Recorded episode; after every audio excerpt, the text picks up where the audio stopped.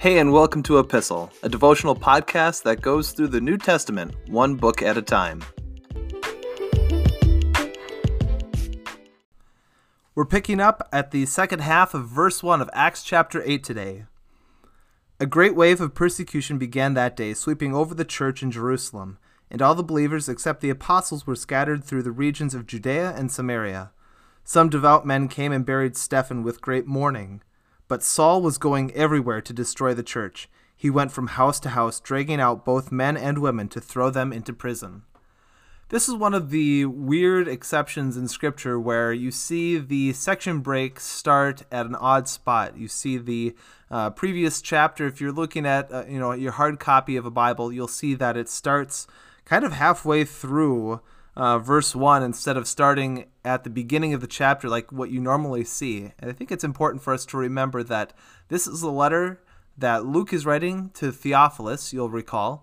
And in his letter, it wouldn't have had section breaks or chapters or even verses or anything like that. Those were put in later by uh, people from our, our history as, as Christians to be able to help us study and read the Bible so we could find uh, different passages and different uh, content a little faster. But as you take a look at this, I thought it was important, uh, based on the section breaks, to uh, include the first part of verse 1 in the last episode. So as we start to take a look at the second part of the first verse in uh, today's episode, we see that persecution begins in earnest for the church. You saw a little bit of it when the apostles were arrested a few chapters ago, as they were brought before the Sanhedrin, and as they let them go after Gamaliel, remember, spoke to them and said, if this is a movement from God, you, you don't want to get in the way of that. So before they let the apostles go, they beat them and then sent them out. And they praised the name of the Lord that they had been considered worthy to suffer for his name.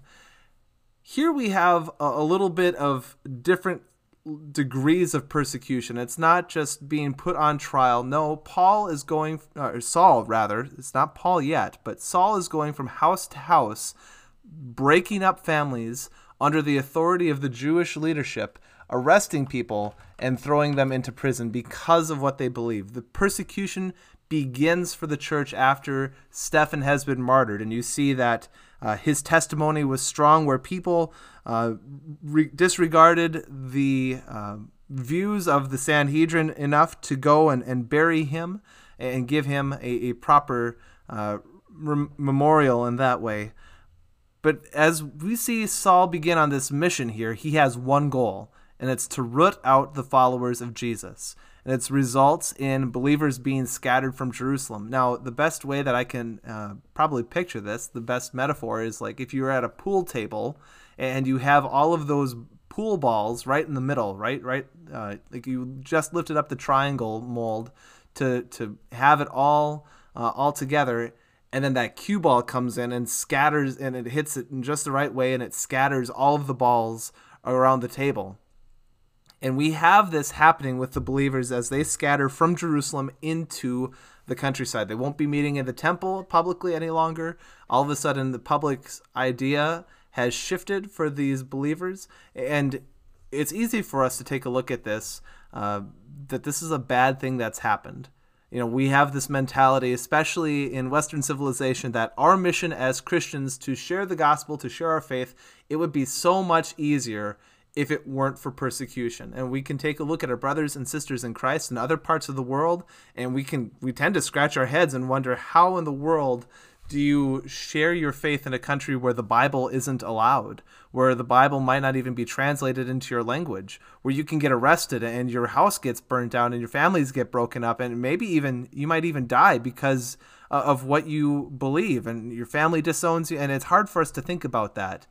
And we tend to view persecution as a hindrance, an inconvenience, and something that is easily uh, that we easily want to avoid.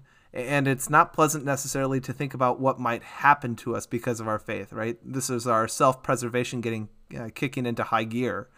But think about what ultimately happens through this. These people scatter from Jerusalem, and instead of having one central fire to stomp out now, these people, once they leave Jerusalem, we see in Acts chapter 11, they scatter, and as they scatter, they are now proclaiming the gospel all throughout the country. So instead of having one central fire to put out, the Sanhedrin has now given Saul a job that is almost impossible because these people are spreading their faith to the surrounding countrysides and people are coming to know Jesus, not just in Jerusalem, but in the surrounding lands of Israel. So the question for us today is this How have you seen or experienced God use persecution to grow the church?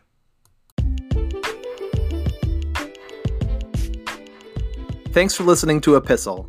You can find, follow, and give feedback on our Instagram page at e underscore epistle.